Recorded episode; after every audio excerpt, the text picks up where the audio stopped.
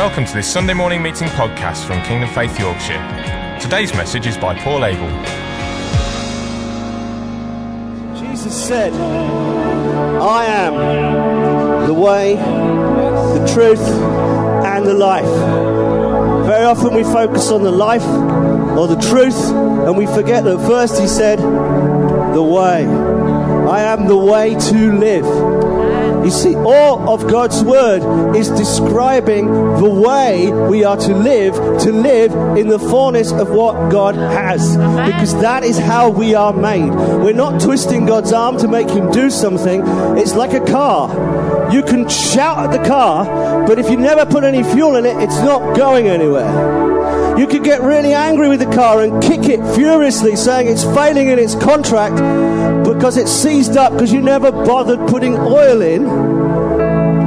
It won't work. It's not that the car is under law and that you're under grace. You've got to run a car. You've got to run a car in a way a car needs to be run. If you never oil the chain on your bike, it will eventually gunk up and break. We need oil in bikes, in cars, and as people because it's the Holy Spirit.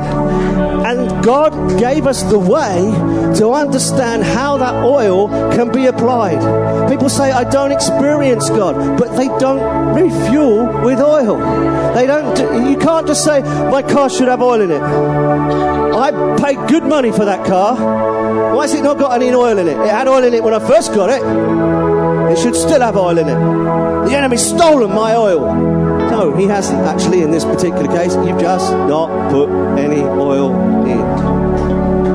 And it is the same with all these things of God. Jesus gives us the way, the way to live, the way to do things. He showed us that the way with the world is to sit down next to them by the well. The most unacceptable woman, he sits next to her. To the worst sinner about to be stoned and judged, he stands next to her and says, Who of you those of you without sin, cast the first stone. He shows us the way. And as He shows us the way with people, He shows us the way with Him.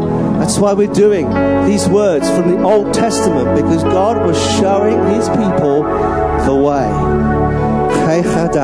In Greek. Hallelujah. Now you can take a seat for a second or two. We've got a couple of things we're going to do. You guys, please stay there. I know we're not following what we said we were going to do, but that is the way when you're just following the Holy Spirit. Hallelujah. What we have here today is a church full of people who are saying, I am not giving up on my God. Amen. Amen. It's a church full of people that have seen the promised land but they don't want to wander for 40 years in the desert. So they agree with the guys that spied it out. Their names were Moses and Caleb. And Moses and Caleb came back from that promised land. This is in the Old Testament, saying, This is awesome what God has given us. Look at what these grapes we brought back. Look at the produce of this land. Oh, and by the way, there's a load of enemies. And the people missed all the fruit, and they said, We can't do that. Look at the giants that are there. And Caleb and Joshua said, Of course we can take the promised land. God has given it to us. The enemy will be defeated. And they said, No, it's too difficult. And because they wouldn't trust God, God kindly looked after them for 40 years in a desert. He renewed their shoes. He gave them a pillar of cloud and a pillar of fire. But boy, was it boring just desert every day, and tents, and desert, and manna, and desert, and manna, and tents. You couldn't even go buy new clothes. You couldn't even buy new shoes because they were being renewed. You were stuck with the same pair of shoes for 40 years. You know, you couldn't change, you couldn't have orange ones, you couldn't have red ones, it was just the ones that you had at the beginning. That's it.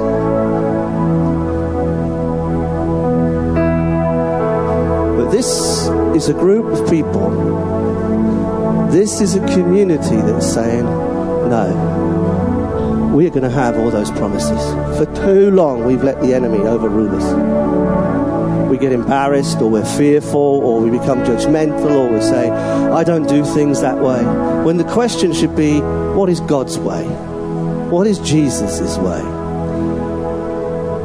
Our praise this morning is not 21st century praise, it's old Jewish praise.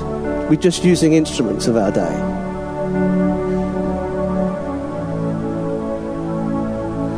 And because humans get afraid of exuberance, very often when the Bible is translated, all those words are just translated praise. And they are rich with meaning. One of my favorite Rinar verses is the Lord rejoices over you with singing. I know that's not, it's, that's the Lord rejoicing over us. And the word Rinar there is translated singing. I don't know about you, but when Rinar means dancing, twirling, shouting for joy, and that shrill noise you may have heard when you've been out in uh, more Middle Eastern cultures, maybe. God's doing that over me. Why would I do something less if I'm going to praise Him? How can I let God outpraise me, out sing over me? He's so excited about me that he's dancing and twirling and happy, and then I would be, yeah, thank you, Jesus. Thank you, Jesus. There's a place for quiet before God, there's a place for stillness before God, but we do need to put the oil in the vehicle. We can't complain, really, if things aren't working, if we aren't putting the oil in, if we aren't doing the very way that Jesus showed us. We've been praying a lot, haven't we? We've really seen that in areas like salvation, health, and finance, that the enemy has stolen from us. In fact, you could sum up all those three with one word, sozo. The Greek word for salvation actually encompasses, encompasses all of them. And the Lord has been teaching us, particularly since Days of Favor, which is a week of prayer and fasting we have in September, that we need to get back to being a people of prayer and not giving up because we don't see an answer. Or worse, blaming God. Because the only reason for things not happening is usually us. But instead of getting guilty and feeling bad about that, the Lord is saying, It's fine, just learn from me. I am the way. Let me show you how to see this health and this healing. And so we've we know that we cannot let go of these things. And I wanted to give you a little bit of an update. Claire Daniels sent me an email this morning, four minutes past eight, it came, which was a finance update from the finance prayer team. And I thought, yeah, I should, and it's long. I mean, it, it is really long. It's a real Claire.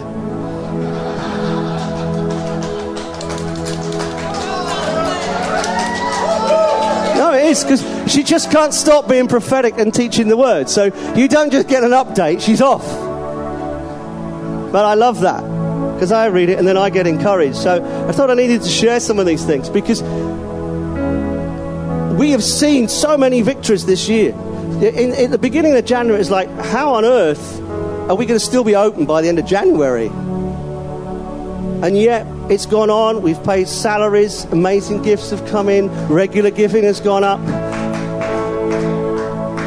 but we have not completely routed the enemy. And I think that's important because it's the same for health and it's the same for salvation. I don't know how long we'll be in this position of feeling like we're routing the enemy. Maybe forever. Because we're not letting him back. There are various things in the family right now. There'll be people in financial need, people with health needs, people whose families need to be saved, and we're thinking, I'm just not having this anymore. We're having victories and victories and victories and victories. And children, I know you're in here as well and you're thinking, when are we getting released? You're in here because I want you to hear this. Because this is the church. It's not the adults and the children. This is the church. This is Joshua standing on God's promises saying, I'm not allowing stuff that's from the enemy in my family. Get out. He might be nine years old, but he's a man of God because he's full of the Spirit.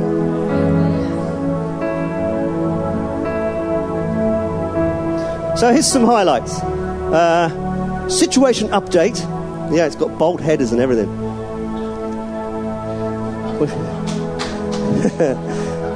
well, I've, I've got to just give you some highlights. I'll be here forever. It says this: We currently have four and a half thousand in the bank, but the building's insurance is for three thousand nine hundred, which we have to pay after banking next week.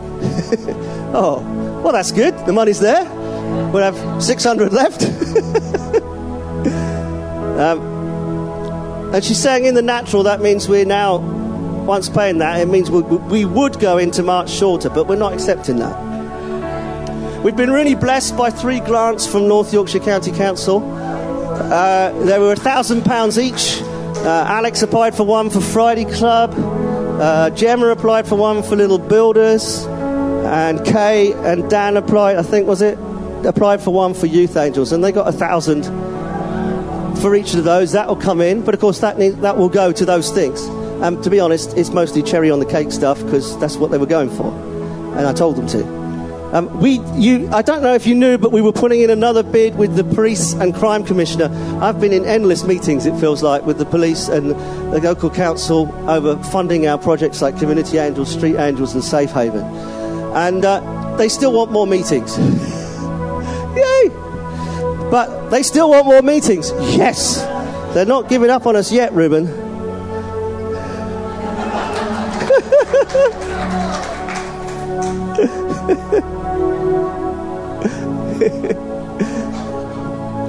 so they're funding us for another four months.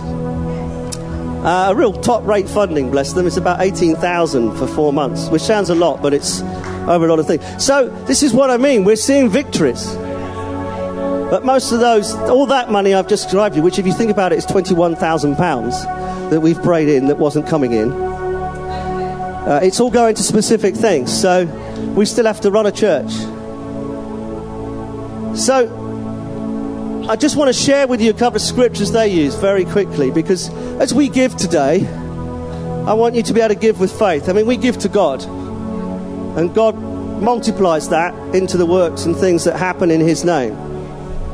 So, we will give to God very soon. But uh, Roy had a word back in January that uh, Claire's highlighting here about a great financial flood coming in. Yes. And he was talking of, you know, where Ezekiel saw the small cloud in the sky. Some of you will know that story. If you don't, he just sees a small cloud and he knows that that's the promise of rain which will flood the land and break the drought. So that's one of the promises we're thanking God for. These things, like the 21,000, are clouds in the sky. But we aim to break the drought where everything is growing and flourishing. That's God's plan. Um, in, in passage, Isaiah asks a rhetorical question of the enemy Who have you mocked? Well, he's mocking God. That's a dangerous thing for him to do.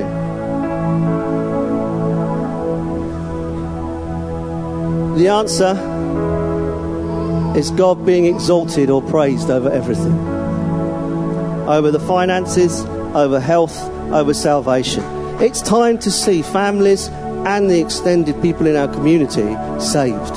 We're not accepting anything less.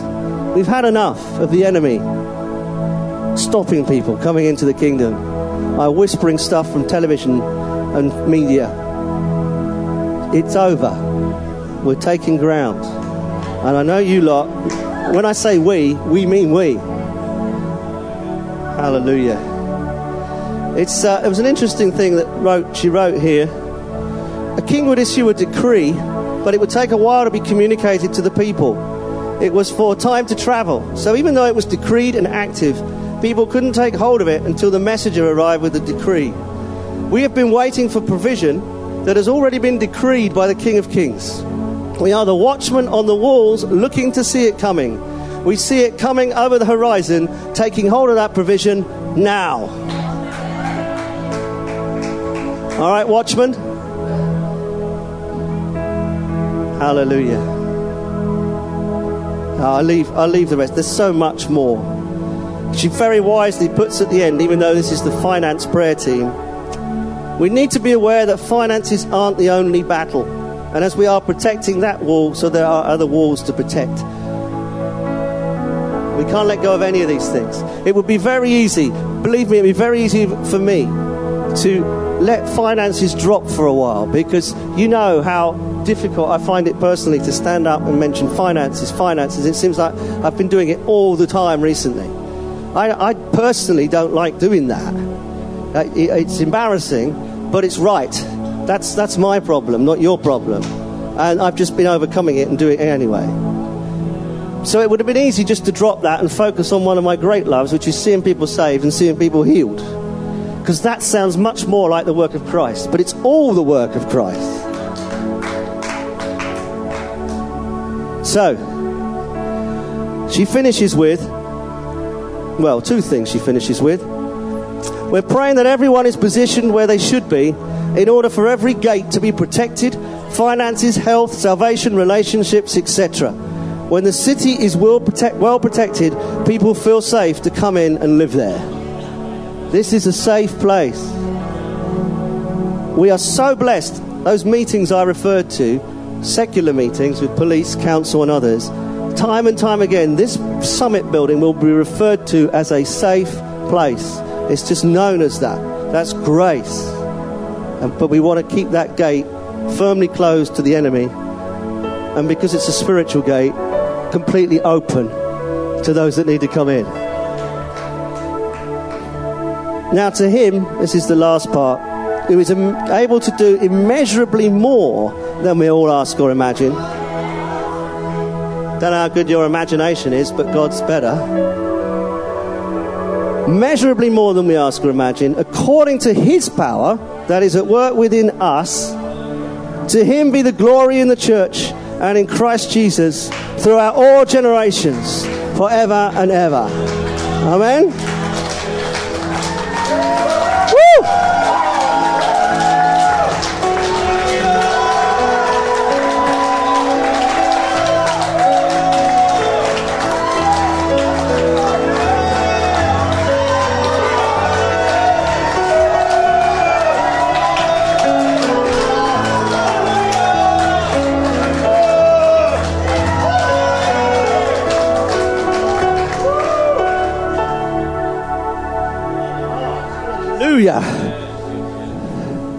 I tell you, this church is different today than it was last week. A flat breakthrough, breakout of God last week. Incredible.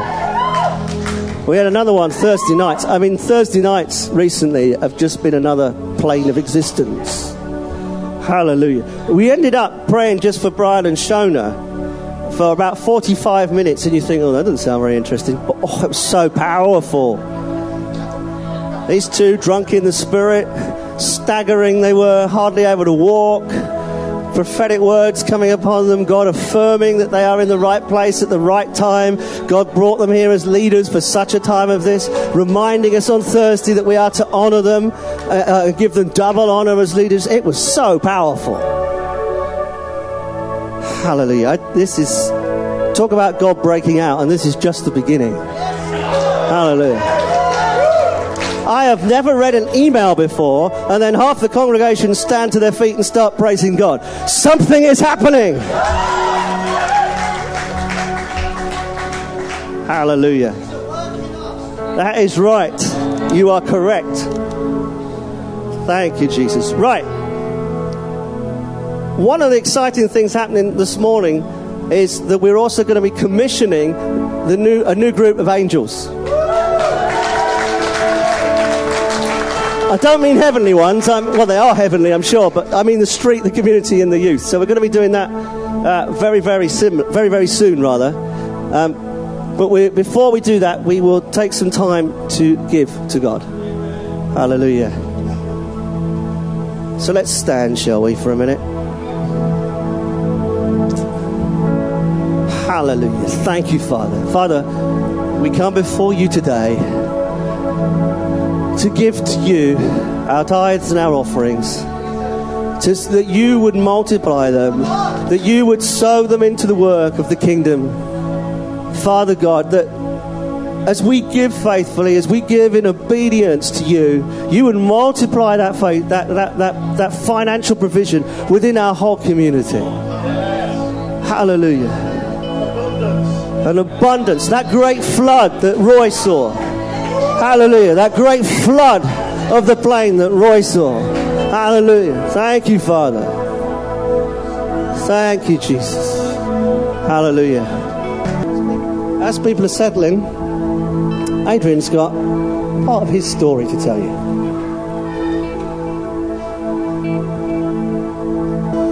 Last week we heard two testimonies, inspiring and encouraging, opposite in some spec- in some ranges, of prayer that's answered immediately and prayer that isn't answered immediately.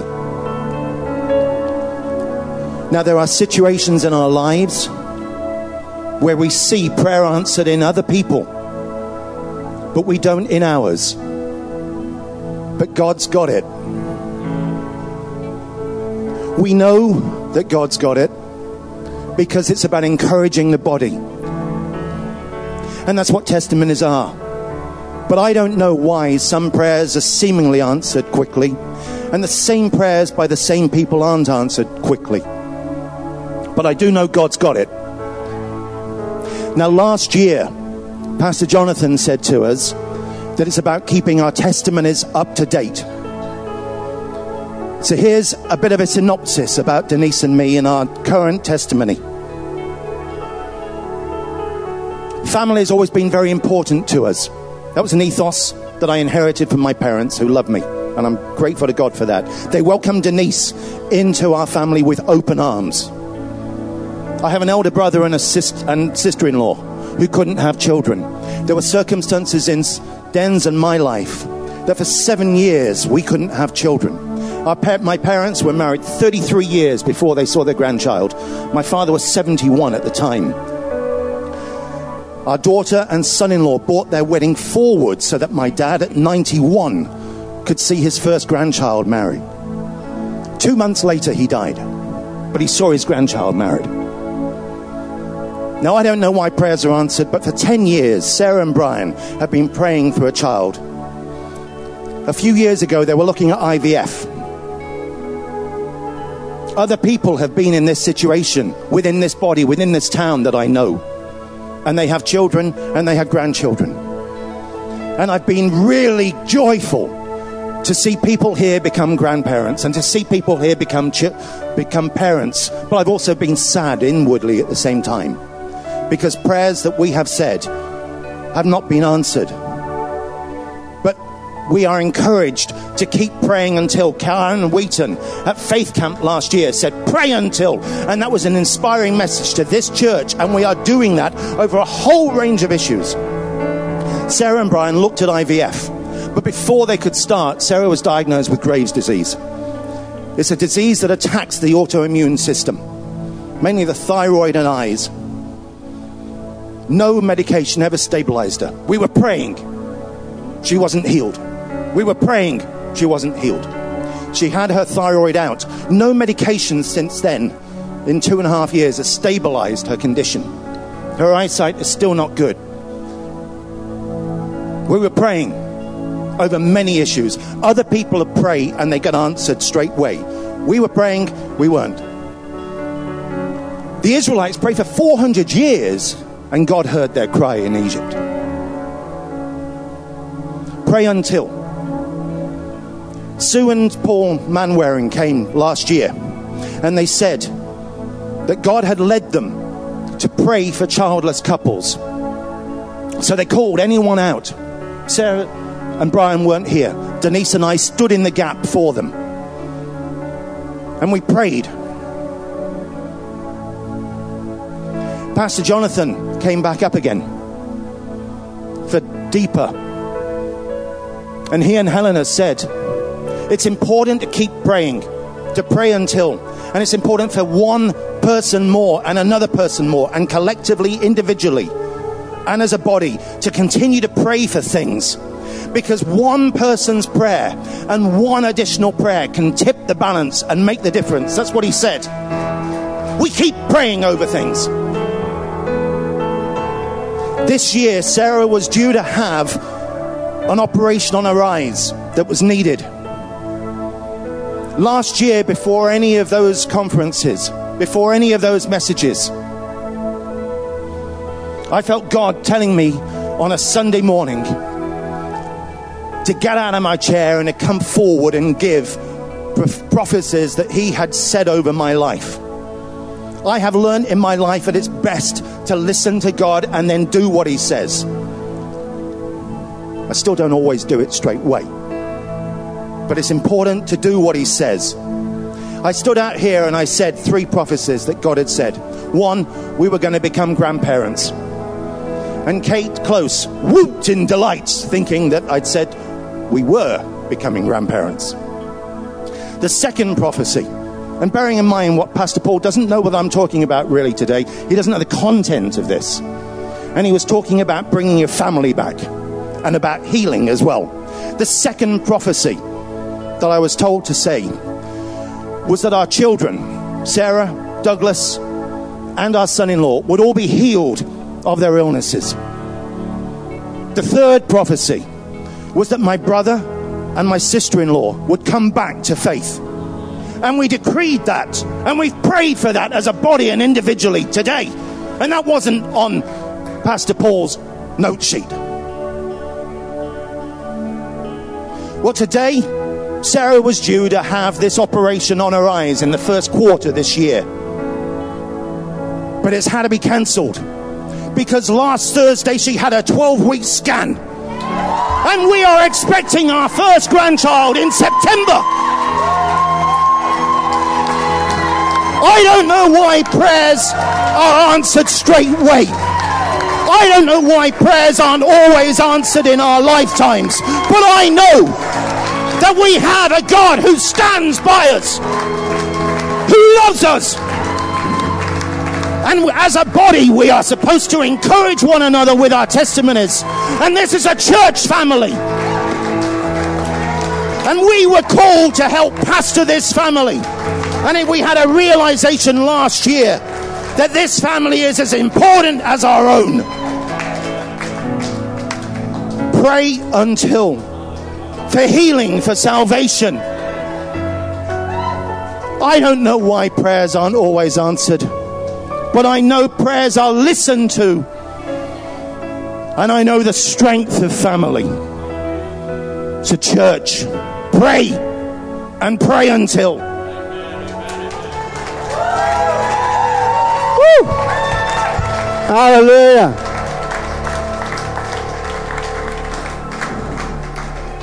We thank God that you won't just be here to say about that amazing miracle, which was just making me cry there on the front row, because we're so happy because we know what a miracle it is.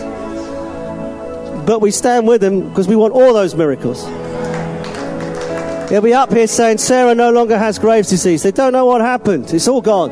Her eyesight is fully restored because we're not accepting anything else. All the health issues in the family gone. Amen. So praise God. So thank you. You, can sit down. Whew. This is just. Uh, would you like another story? No? Okay. Okay, let's have Ron. You've got a story. Ron and Deborah. Praise God. We are in victory. Well, a couple of weeks ago, uh, Deborah and I decided we were going to uh, do a right to buy in our house. And when you do a right to buy, you get a discount for how many years you've been renting the property. Now, my gorgeous wife there, Deborah, has been renting along with herself for 30 years, which is quite a discount on our property that we decided now to buy. So uh, we uh, filled the forms in and 30 years. Then we got a message back from Yorkshire Coast Home saying, now we can only find 26, or 24 even, sorry, 24, with six years of being robbed. So we went into the Yorkshire Coast Homes, there was no records. The said us, go to the council, go there and have a look there. Went to the council. Nah, nah, it's all archived, it's all gone.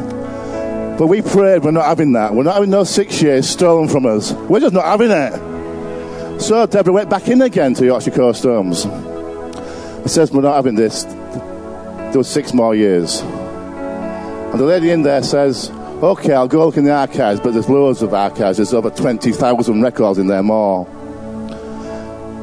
And I was sat, well, I was sat with a, a good friend and I received a phone call that afternoon. And uh, the lady got into the, these archives, opened the door, and got in. Many, many books, many, many archives. Uh, she opened a drawer, one of the drawers, one of the books, many records in it, went like that with the book. The first record she went to, the first one she went to, was the six years that we were missing. We have now reclaimed that 30 years and we have that discount. Praise be to God. Praise be to God.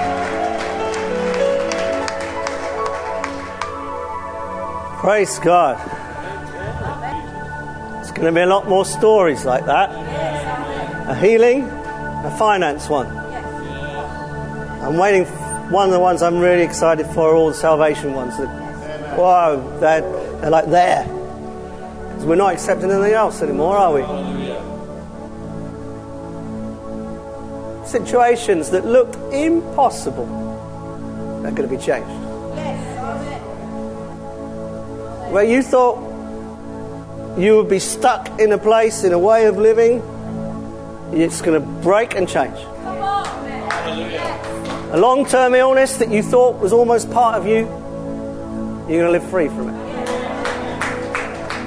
And this is going to be such a place of health. Sure, we will face some battles because that is the enemy.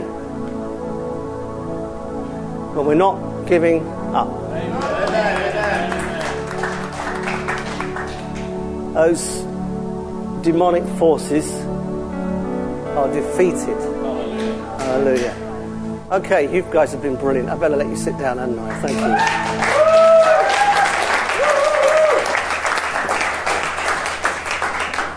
I kept them up there because, well, I thought the music was good, but also I haven't a clue how God is doing this today. So every week I've been like, what's next, God? What's next, God? Every week this year has been a prophetic message. From January, when we had uh, Nigel and Dan and uh, who else spoke? It's gone out of my head then. David Thomas, yeah. Um, from their, their beginning uh, talks, which were right into the life of the church, and really shouldn't every message be from God and prophetic anyway, but they were particularly anointed. Uh, and then I sort of started on a message that it's not uncommon for this to happen to me, that I think is a one off, and five weeks later I'm still speaking on it. And it's because it's a word from God in season for us now. But you know, this is one of the most exciting words I think we've ever had because what I really see is people really taking it on board. You know, you're really, you're really living this and, and learning and saying, right, I want the next bit, I want the next bit, I want the next bit. This church is more hungry for God's word than I've ever known it. There is a, a stronger faith in this church than I have ever known. We're going to see greater victories than we have ever seen because of that. You know, I haven't got to stand up here and say, come on, church, we need. There's no need. You're coming on. You're there. Of course, we're going to grow forward in God because that's always the case. We're always on a journey. The stories you just heard from Adrian and, and, and Ron, they're stories of their journey. That's right, that's right. There's lots of stories out there. Always tell me your stories so that we can share more on Sundays. People, we need to hear the stories. God's done this in my life. It might be that you only want to say two sentences. That's okay. But let's hear some more stories. I don't supernaturally, well, sometimes I do, but I don't supernaturally discern them. Come tell them. You know, it's good to hear the victories. So, we were, we've been through the stories of David, haven't we? That story, the very first one we told of Baal Perazim, God breaking out, they called the valley, because they'd seen this amazing victory over the enemy. David had inquired of God. Boy, has that been so important, that bit. David inquired of the Lord. With everything we're doing, I'm inquiring of the Lord. I think it's why he won't let me plan, plan services properly. He won't tell me who's preaching the following week. It's like, just keep asking, Paul. You've got to live what you're preaching. It's not that God can't give you outlines for years ahead, but sometimes He just says, each step, oh, good, there's a bridge. and it's still continuing. This is good. Ah! No, no, that bit won't happen. so this, this, this story is the, the teaching that's come has emerged from those verses. I didn't know we were going to talk, talk about praise at the beginning of this year at all. But David inquired of the Lord, and the enemy is defeated, and they call it God broke out, or God is breaking out. Baal Perazim. And that is so important because that's what's happening amongst us right now. That's why there's this roar. That's why you can read an email and people stand up and start praising God. Amen. It's why Adrian can share his news and everybody doesn't just go, oh, that's nice. They're excited because we're in it together. You know, and people are in tears. Well, I wasn't the only one. You know? And we men, we need to be proud in the right way that we can cry. Because we're not of a generation that says, oh, you can never cry, it's wrong to. I'm not talking about being soppy, if that's still allowed to be said, and wet and wimpy, but we are men of passion and compassion. We're not afraid to show what we feel. We need to show what we feel. Us older ones in the room, it's been more difficult because that wasn't what we were taught when we were boys. We were smacked until we stopped crying. It's true. The teacher hit you and then said, if you cry, I'll hit you again. That was my schooling. Usually with a metal ruler on your fingers. So you learn to hold that kind of thing in. Any kind of pain, can't show the pain, wouldn't be manly. No, it's demonic. All right, let's be people who know how to, uh, let's be emotionally intelligent. It doesn't, I'm not talking about people who just go, oh, it's too difficult. Okay, that's not emotionally intelligent. Emotional intelligence means I know what I'm thinking, I know what I'm feeling, and I'm going to put whatever I need to put into practice to enable me to go through this right now. But you don't pretend it's not there. You know, we don't want any of that stupid stuff where Christians with depression are scared to tell anybody they're feeling depressed because they feel like it's a lack of faith. Well, absolute tosh and rubbish. You know, if, if Kate Close hops in here with a broken leg. We don't say walk normally, you person with no faith. Get that cast off right now. You know? No, she could be healed like that right now. But we do the same thing. We, but what we do when someone is uh, uh, suffering from fear and anxiety, we say, don't, stop messing around, just get over it. Their leg's broken, mentally speaking. And there sometimes are Bang, and we're going to see a lot of them. Amen. Come on, come on, we're going to see a lot of them. We're going to see depressions, anxieties, and fears just bang, gone. There's too much gets stolen through that. People don't do things that God has got for them because they're scared of something. I hate fear and anxiety with a passion because it's such a thief. I, I, I, experience it in my own life sometimes. You know, you, you, all of us get fears and anxieties. Even the most confident looking can have times when you don't do something, even though you kind of want to, because you're scared. That's normal. But we're living for super normal. Yes. but we haven't got to pretend that we're not afraid. If we try and pretend we're not afraid, how will we get the courage to overcome? If we, if we try and pretend that we believe when we're just full of doubt, how will we ever get the faith to overcome? We've got to be honest. Not honest in the sense of, you know, well, I've got to be honest with you, awful day. And just moaning and complaining all the time. No, that's not honest. That's just giving glory to the enemy. But there are times to share, I had an awful day. But you don't go on and on and on and speaking it over yourself. You acknowledge it. Spend some time with a friend, maybe. Spend some time in prayer, seeking God. Whatever you need to do to know that I'm going to overcome this. But you don't say oh, it's not there. That's right.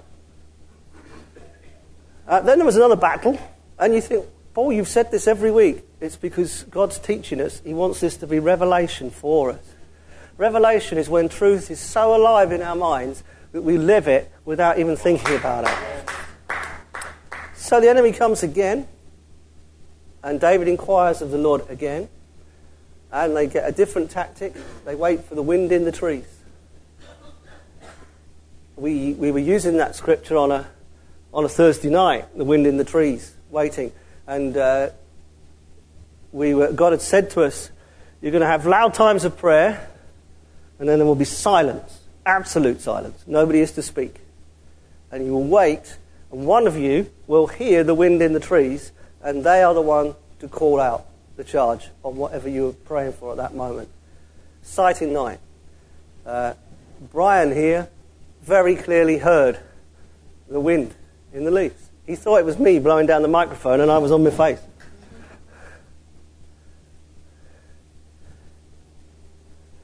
and, and some others.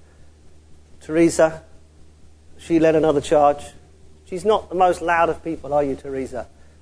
But she stood up and did it. She wasn't loud at that moment, but one day she's going to be so loud we'll be just saying, You can calm down now, dear. All patronising and terrible, like. And Julie Cook was the other one. Another, uh, another wonderful member of the community who's not renowned for being loud, but she led the charge. He led the first one, and he was so loud I nearly jumped out my skin. I could have been on my face before God and on my feet in one swift move.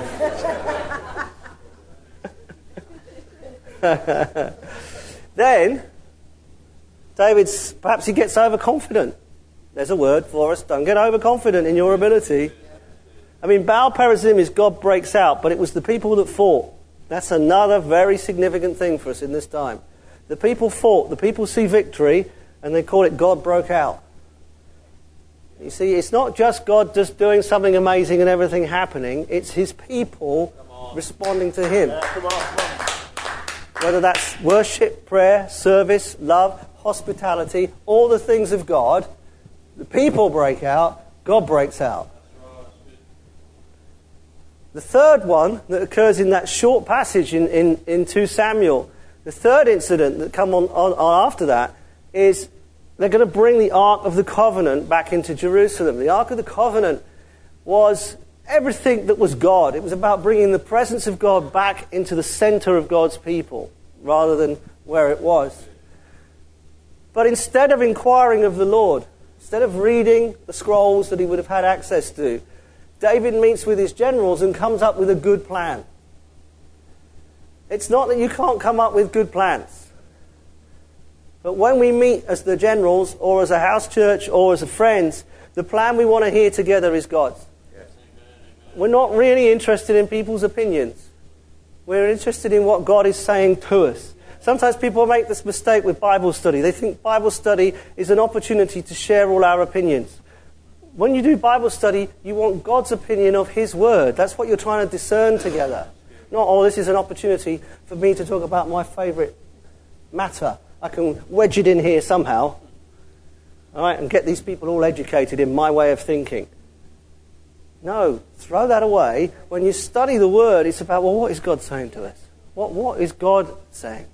Not what I think, something that I've got because I lived in uh, this place at one time and this woman did this, which proves that this is correct. Let's look at the word. Well, I'm not sure I feel the word's correct. Well, take authority over your feelings then. Because the God's word is correct. It's the way, the truth, and the life. Because that's Jesus, is the word. And obviously, it all went disastrously wrong because they copied all the good plans of people around them. And it's so easy to look at all the good plans of people around us. We've got some wise people in the world doctors, nurses, psychologists, police officers, council workers, people who've done lengthy degrees. They're not stupid, they are wise. But it is a wisdom that comes from the world. We can operate in that wisdom, but sometimes God will just say, my ways are so far above that. They make your ways look foolish. He's not saying they are foolish, he's saying compared to my wisdom, they're foolish. God's not calling people fools. Except when they persist in their own way and won't turn to him. He does say that's foolish.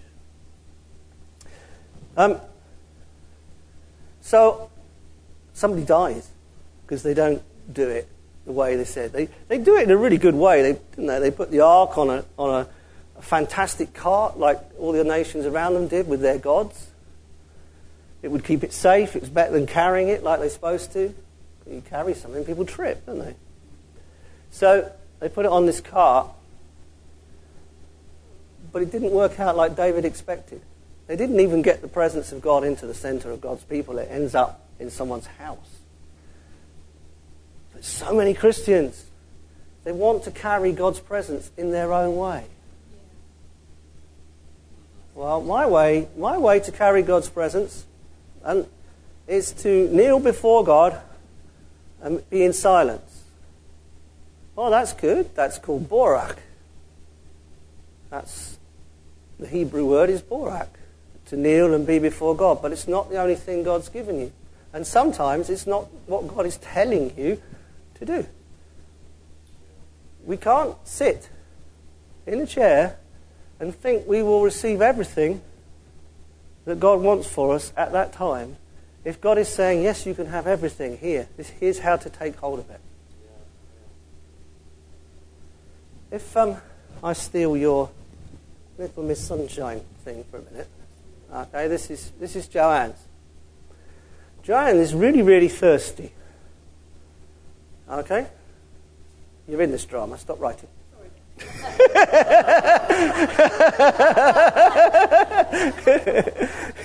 Joanne is really, really thirsty. So she's saying, Can I have some water? And I say, Yeah, sure you can. Come and get it. And Joanne says, I'm really, really thirsty. Can I have some water? So I say, Yeah, it's, it's here. You can, you can take it from me. So Joanne says, I'm really, really thirsty, Lord. Please give me the water. And the Lord says, Yeah, it's here. Just come and take it from me. And Joanne sits there and says, I'm really, really thirsty, Lord. Why are you not listening to me? Why don't you answer any of my prayers? And the Lord says, It's here, Joanne, but you need to take it. And Joanne says, I'm going to ring Pastor Paul and tell him God doesn't answer prayer. Not that you'd ever do that. Can we see? That's how we get with God. There'll be another situation where uh, Jesus, no, Joanne, they're very similar. where Joanne says, God, I'm so thirsty. Can I have a drink? And the Lord does say, Yeah, here you go. And she holds it. He says, Lord, I'm really, really, don't you dare. and she says to the Lord, I'm really, really thirsty. And the Lord says, Yeah, take a, take a sip, it's yours. And she says, I'm really, really thirsty, Lord. And the Lord says, Joanne, you need to drink from me. Amen. And Joanne says, Oh, this is the water that I can drink. I have the water that God provided for me to drink. I do not need to be thirsty. I have the water that God has given me. And the Lord said, Just drink it, Joanne. Stop all that praying, will you, and just drink it? But, and that's, you can drink it now because you're probably really thirsty by that. it's so much like that. That's why God is teaching us to praise Him in these different ways. And you see, for some, it's harder than others because it's breaking out of cultures and ways that you have been told to do things. Like my upbringing in school, whack with a ruler. If you cry, you'll get another whack. So you start to hold things in and not share them. And it puts you in bondage. And so there's lots of bondages and strongholds that get put onto us by our upbringing, our culture, rather than what the Bible says is our culture. This is why Jesus said, I am freedom because he's setting us free from culture which has restricted us. Well, so far, it's now 25 2, and I still haven't actually said anything new. Well, I have, but you know, I've preached previous words. And that's why God showed us the Hebrew words. Because these Hebrew words, often translated just praise, particularly in the King James Version, have got so much rich meaning in the Hebrew. Amen, amen. And we've been finding that out. You can hear the freedom in this place. And we went from that to looking at that Jesus, therefore, what does he say over us? What's, what can we have as a cart, or what can we have in terms of carrying the presence? And one of the keys has been in Hebrews 10, where we're told that Jesus died for us, one sacrifice to make us holy. And we ask the question Do I believe I'm holy? Do I feel I'm holy? What difference does it make if I'm holy? The difference in knowing that you are holy, which means set apart for God, Okay? You're special. You're like the special things that were in the tabernacle. They were holy because they were set apart for God's service. And you are set apart for God's service. So you are made holy because that is to make you utterly and completely acceptable to God. You are made for Him. As a Christian, the place that you are most made for is the most holy place. That's right. You see, the Jewish people were so scared of the holy place that when the high priest went in on his special time to be there before the ark, they would make sure they were quick because people were afraid they would die in God's presence. And yet we can walk in any time. It is such an amazing privilege to be alive this side of the cross. We really must honour those who've gone before us and those of the old covenant that held that for us. Um, so that's where those words are. Those words are the words we use in the most holy place. And we talked about how God has made us holy so that we will be holy. So this week, we've got no time left to look at what I was going to talk about. But we will spend a very short time, and I do actually mean it for once. I was going to ask you questions and everything, but let's just see this. Hebrews 10:19. Therefore, brothers and sisters, we have confidence to enter the most holy place. This is so important in this time. This when Denise was praying over here, if she knows she's in the most holy place, she knows she's got authority and power over anything the enemy tries to do. That's why it's so important to know it. And having confidence just means I accept what God says about me. We know all the things we've done wrong. We know why all the reasons we would, should be disqualified from being in God's presence. But God says, in Jesus, I've dealt with all that. So confidence says, okay, I'll agree with God. Pride says, I'll disagree with God and think I'm too dirty or too sinful to be with God. Pride says, what I've done, who I am, is bigger than Jesus. So I can't possibly go to Jesus. And God says, it's here. Come and get it. It's here. Come and take hold of everything that I have for you. Oh, God, I can't even talk to you. I'm so sinful. I'm so bad. I've dealt with that, my child. I've dealt with that. You can come. It's here. Ready for you. I'm such a sinner. I could never go before God. My son, I'm here. Come. Just like we were doing there. Beg your pardon.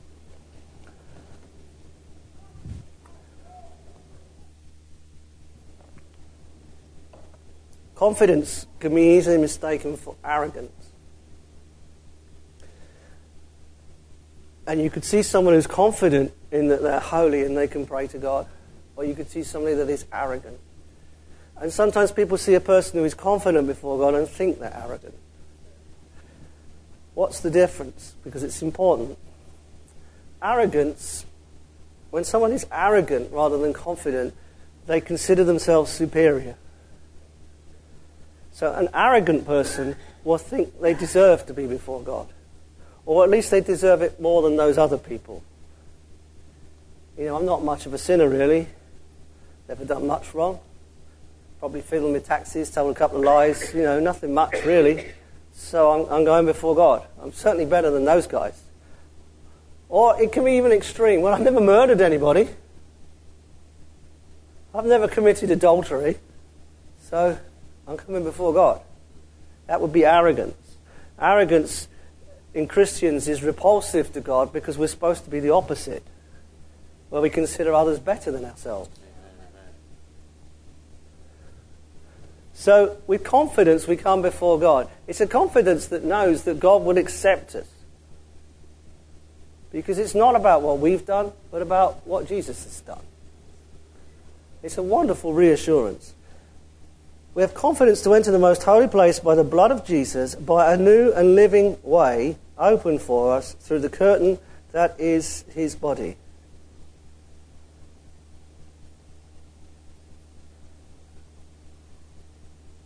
New and living way. We're following the way. That's why, historically speaking, there was no such thing as Christianity. In the very early days of the followers of Jesus, it was usually referred to as the way. The way of following God. The way of following Jesus, because Jesus is the way. We need to focus a little bit on the fact that He is the way. We're very good at remembering He is the truth. We're very good, usually, at remembering He is the life. But He said, I am the way, the truth, and the life. If we follow in His way, we will experience His life and live in the truth. Amen, amen, amen. Hallelujah. I'm nearly there.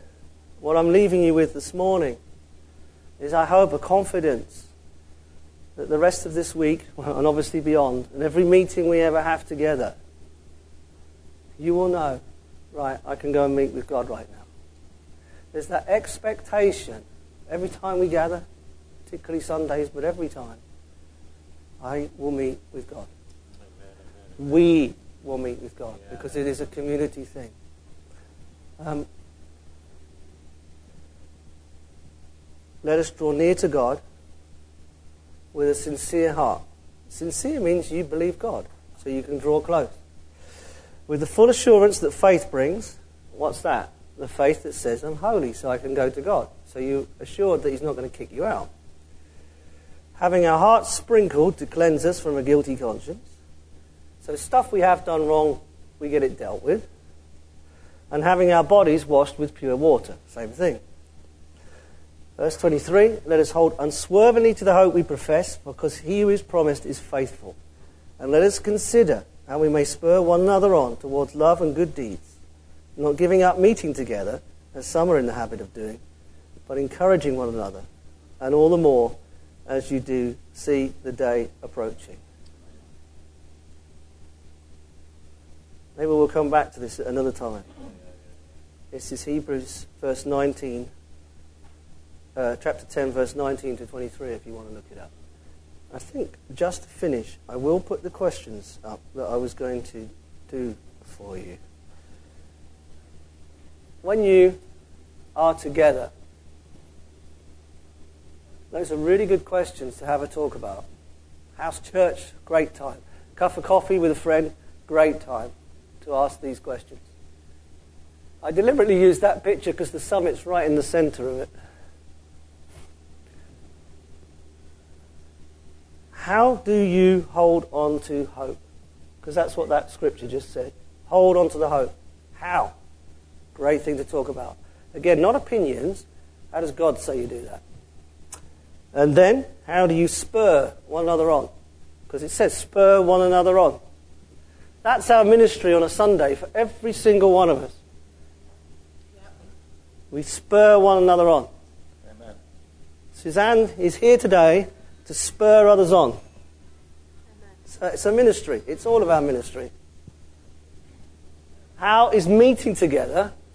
Because then it talks about let us not give up meeting together in this context. How is meeting together related to hope of meeting with God? You see, we're not looking at opinions. We're looking, well, what is, why has God put them together there in His Word? What, why is it important? And finally, why is meeting together emphasized here. In my, in my notes on this passage, my own notes in the online Bible thing, I noticed, I don't know when I wrote it, it had been years and years ago, and it said, Why is it always wrong to take a break from meeting at church? I thought, well, that was very blunt, Paul. Why is it always wrong to take a break from meeting together? Well, the simple answer is because the word says don't. There are times you're on holiday or you're seeing family or you're ill that you can't get here, but it should never be, oh, I need a bit of a break. Hallelujah. It's nice to be at the fairground. Scarborough Fair. Hallelujah. Anyway, have a look at those questions. Have an absolutely fabulous week. Thank you for listening. God bless you. Thank you for listening to this Kingdom Faith podcast. We trust it's been an encouragement to you. For more information and resources by Kingdom Faith and for our other audio and video podcasts, please visit kingdomfaith.com forward slash Yorkshire.